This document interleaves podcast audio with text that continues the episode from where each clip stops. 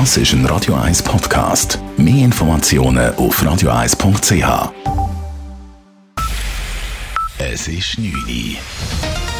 Radio 1, der Tag in 3 Minuten. Mit der Sabrina Morgolin. Die Sicherheitsverantwortlichen sind bereit für das WEF 2020. Rund 1000 Polizisten und 5000 Soldaten werden während den nächsten Tagen in und um Davos für die Sicherheit der Gäste verantwortlich sein. Wie in den vergangenen Jahren ist der Luftraum über Davos gesperrt.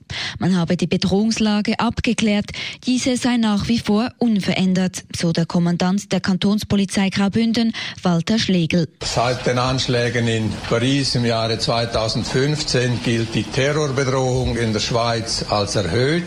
Das ist auch heute nach wie vor so. Es ist aber so, dass keine konkreten Anschlagspläne gegen die Schweiz oder gegen das WEF vorliegen.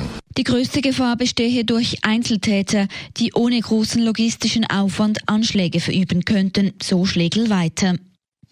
Bundespräsidentin Simonetta Sommaruga hat sich am Rande des WEF in Davos mit der EU-Kommissionspräsidentin Ursula von der Leyen getroffen. Nebst dem Rahmenabkommen ging es auch um die Verkehrs-, Migrations- und die Klimapolitik. Es war das erste Treffen eines Schweizer Regierungsmitglieds mit von der Leyen, die seit Dezember im Amt ist. Das Treffen sei sehr konstruktiv gewesen, so Somaruga. Diese informelle Art hat auch ermöglicht, mal locker, würde ich sagen, die verschiedenen Ausgangslagen anzusprechen, einander mal die Positionen darzulegen. Aber es war klar, heute musste nichts verhandelt werden, nichts entschieden werden. Äh, ich glaube, das ist wichtig, dass dieser Kontakt jetzt etabliert ist und auf eine sehr gute Art etabliert ist. Unter anderem sei auch über den Klimawandel gesprochen worden. Dies wolle sie morgen auch mit US-Präsident Donald Trump tun, so Somaruga weiter. Ursache für die Festnetzpanne bei der Swisscom vom letzten Freitag war ein Materialfehler und kein Hackerangriff. Das gab das Unternehmen heute bekannt.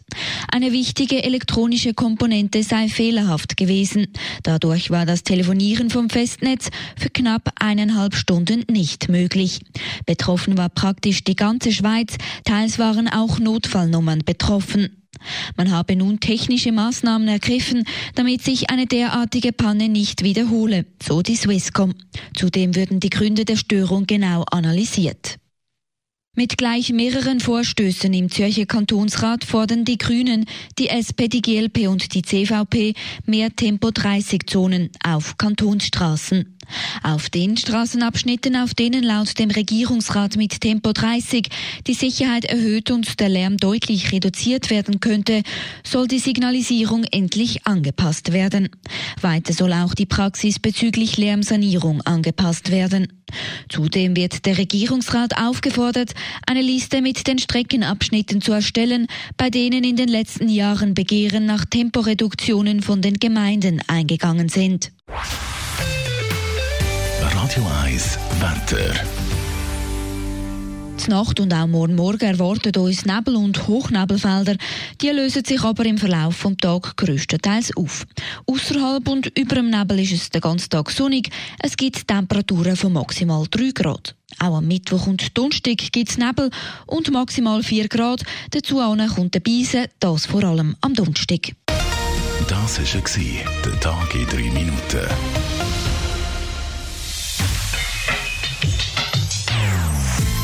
Non-Stop-Musik auf Radio 1. Die besten Songs von allen Zeiten. Non-Stop. Radio 1.